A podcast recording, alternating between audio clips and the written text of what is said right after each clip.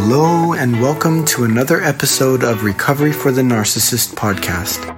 I am your host, Dr. Eric Perry. Thank you so much for joining me here today. I started this podcast to provide support for those who experience narcissistic behaviors and tendencies. It is my belief that we are lacking in actual support and resources for those who have identified with being narcissistic. In today's episode, I would like to discuss projective identification and how narcissists unknowingly apply this psychological tactic to the people around them. Projective identification was first introduced by Melanie Klein, an Austrian British author and psychoanalyst. She was born in March of 1882. Born into a Jewish family, Melanie Klein spent most of her early life in Vienna. She would go on to develop theories of development and describe defense mechanisms that became a source of controversy and that they conflicted with Freud's theories of development. She was also known for her work in child analysis. She described projective identification as a defense mechanism in which an individual projects qualities that are unacceptable to the self onto another person.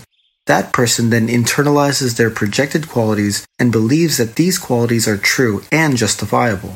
Projective identification, easily put, is a self fulfilling prophecy that you prophesize for someone else.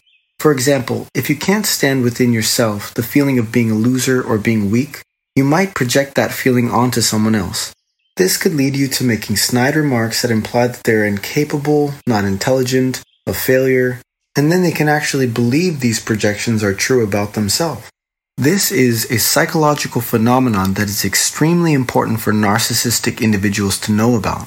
Narcissistic individuals have a tendency to overly project their feelings onto others and must stay mindful about the impact that their projections can have on someone else. They have actually done studies on teachers' perceptions of their students and found that when teachers believed that students would perform well, the students would actually perform better. This is called the Rosenthal effect. You can remember it by remembering that the students rose to the occasion when the teachers believed in them. The Rosenthal effect gives us great insight into the powerful impact that our beliefs and projections can have on others. I wanted to share this with you because I know you are working hard on trying to make positive changes with your narcissistic tendencies. You're proving that there are many of you who must feel very similar. And the reason why I'm sharing this is so that you know that you are not alone.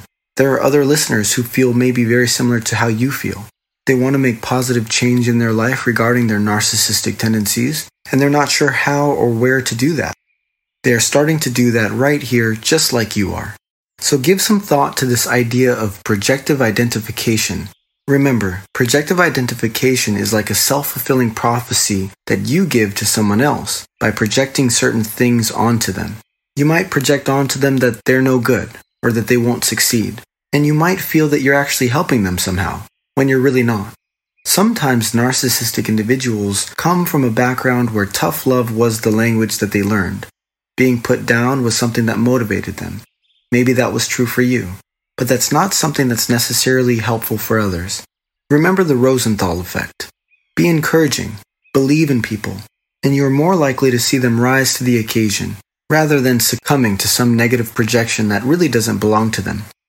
Thank you so much for joining me for another episode of Recovery for the Narcissist podcast. I am your host, Dr. Eric Perry, and until next time, I'll see you soon.